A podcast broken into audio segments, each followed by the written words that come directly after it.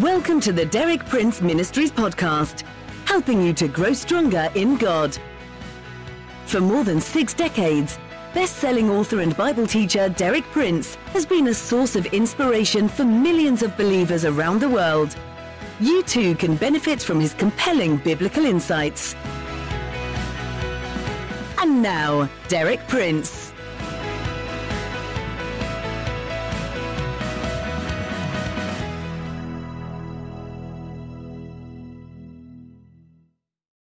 You may find the title of my talks this week a little unusual. It is God is a Matchmaker. In other words, I'll be sharing with you how you can find the mate God has appointed for you. I've been happily married twice myself, and I'll be sharing quite extensively out of my personal experience. Even if you're already married, I believe that what I have to share will be both helpful and inspiring to you. Today I'm going to show you the importance which God Himself attaches to marriage, as revealed in the Bible. Even many Bible believing Christians, it seems to me, have no real understanding of the unique importance placed upon marriage in the Bible. The failure to appreciate the importance of marriage has disastrous consequences.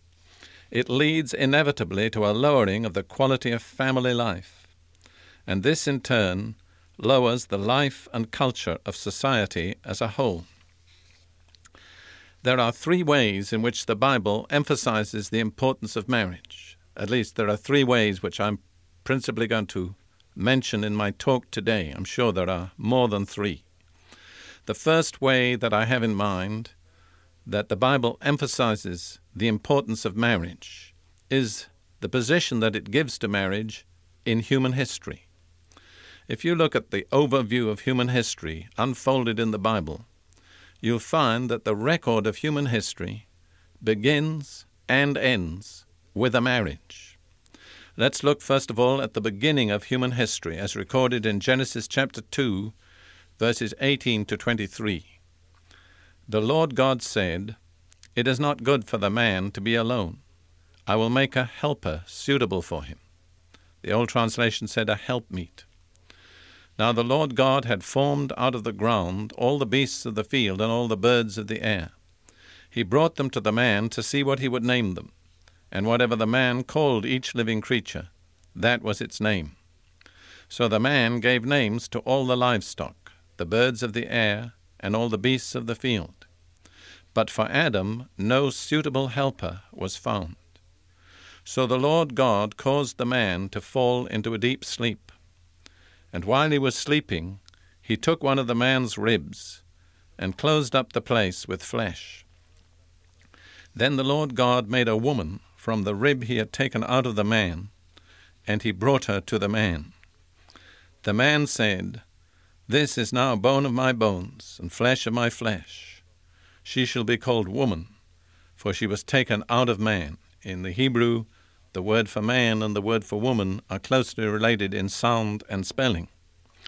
Well, as we look at that record, we see that when God introduced Adam into creation, everything was already perfect.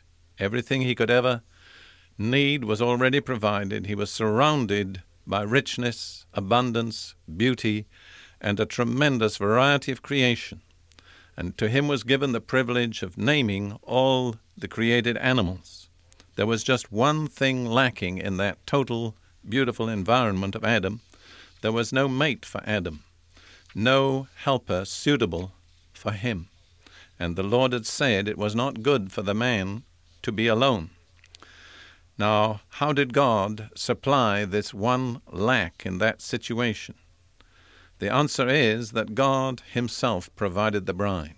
And my personal conviction is He deliberately allowed Adam to feel the lack in order that he might fully appreciate what the Lord intended to provide. So, the Lord, the God of all history, is the first matchmaker.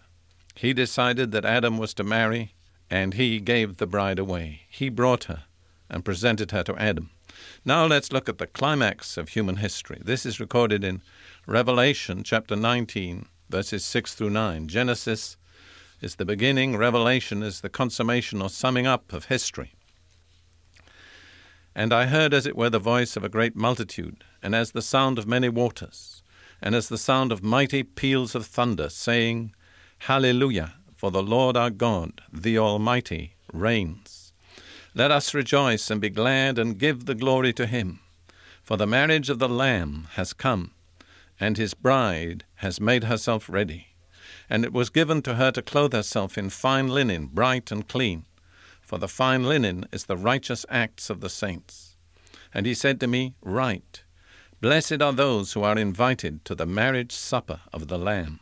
And he said to me, These are true words of God. So you see, the consummation of all human history and the consummation of all blessedness is found in the marriage supper of the Lamb. In a certain sense, all through human history, God has been achieving one supreme objective to prepare a bride worthy for his Son, the Lord Jesus Christ. And so the climax comes when the bride is ready and she's presented to her husband. And all creation says, Let us rejoice and be glad and give the glory to him, for the marriage of the Lamb has come and his bride has made herself ready. So you see, human history begins with a marriage and ends with a marriage, and all the space in between is the unfolding of the result of the first marriage and the preparation for the second marriage. That's the first way in which the Bible emphasizes the importance of marriage. Now, let me point out another way of tremendous importance, and it is this marriage typifies the relationship of Christ to his church. Paul brings this out very clearly in Ephesians chapter 5 verses 25 through 27. Husbands, love your wives, just as Christ also loved the church and gave himself up for her, that he might sanctify her, having cleansed her by the washing of water with the word, that he might present to himself the church in all her glory, having no spot or wrinkle or any such thing, but that she should be holy and blameless. So the love of a human husband for his wife is a reflection of the love which Jesus Christ, the Son of God, has for his bride, the church. And then Paul goes on at the end of that chapter, Ephesians 5, verses 31 and 32 For this cause a man shall leave his father and mother, and shall cleave to his wife, and the two shall become one flesh. This mystery is great, but I am speaking with reference to Christ and the church. In other words, human marriage is a mystery which contains in it a picture of the relationship of Jesus Christ to his church. The most holy and sacred of all relationships is typified by marriage. What importance that gives to marriage. It's my personal conviction that unless Christians can understand marriage in the light of the Bible, they cannot fully understand their own relationship to Jesus Christ. For the marriage relationship is a pattern of that higher and eternal relationship, the relationship between Jesus Christ and his bride, the church. Now, I'll point out a third way in which the Bible emphasizes the importance of marriage.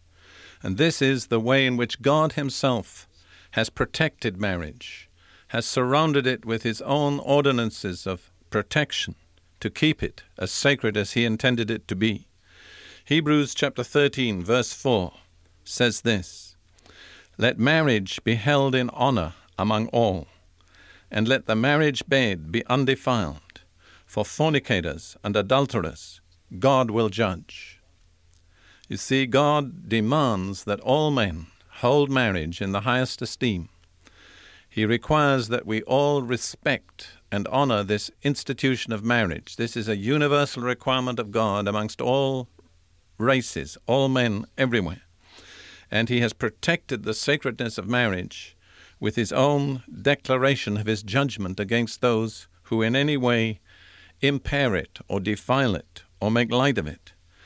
The scripture that I've read says, Fornicators and adulterers, God will judge. Those are people who do not rightly respect marriage. Fornicators are those who seek sexual relationship outside of marriage. Adulterers are those who've entered into a marriage relationship and then break their marriage vow and seek relationships outside the marriage.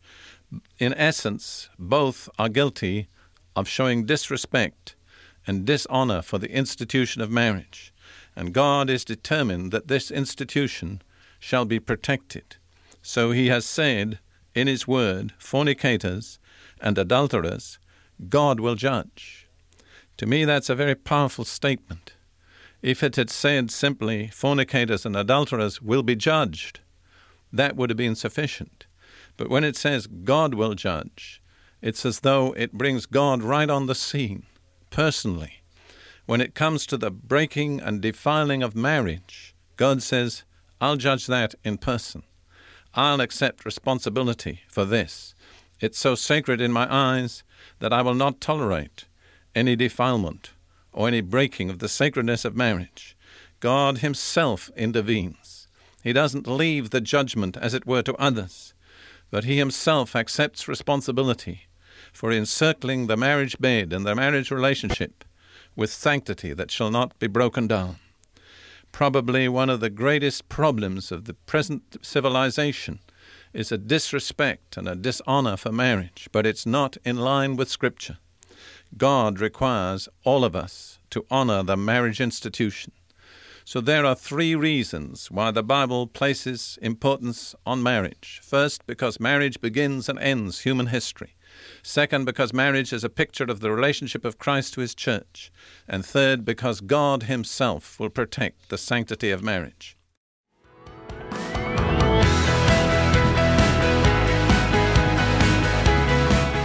Thank you for listening. For more inspiring teaching, visit our website at dpmuk.org forward slash podcast. And like our page at facebook.com forward slash dpmuk to join our online community. Derek Prince, teaching you can trust.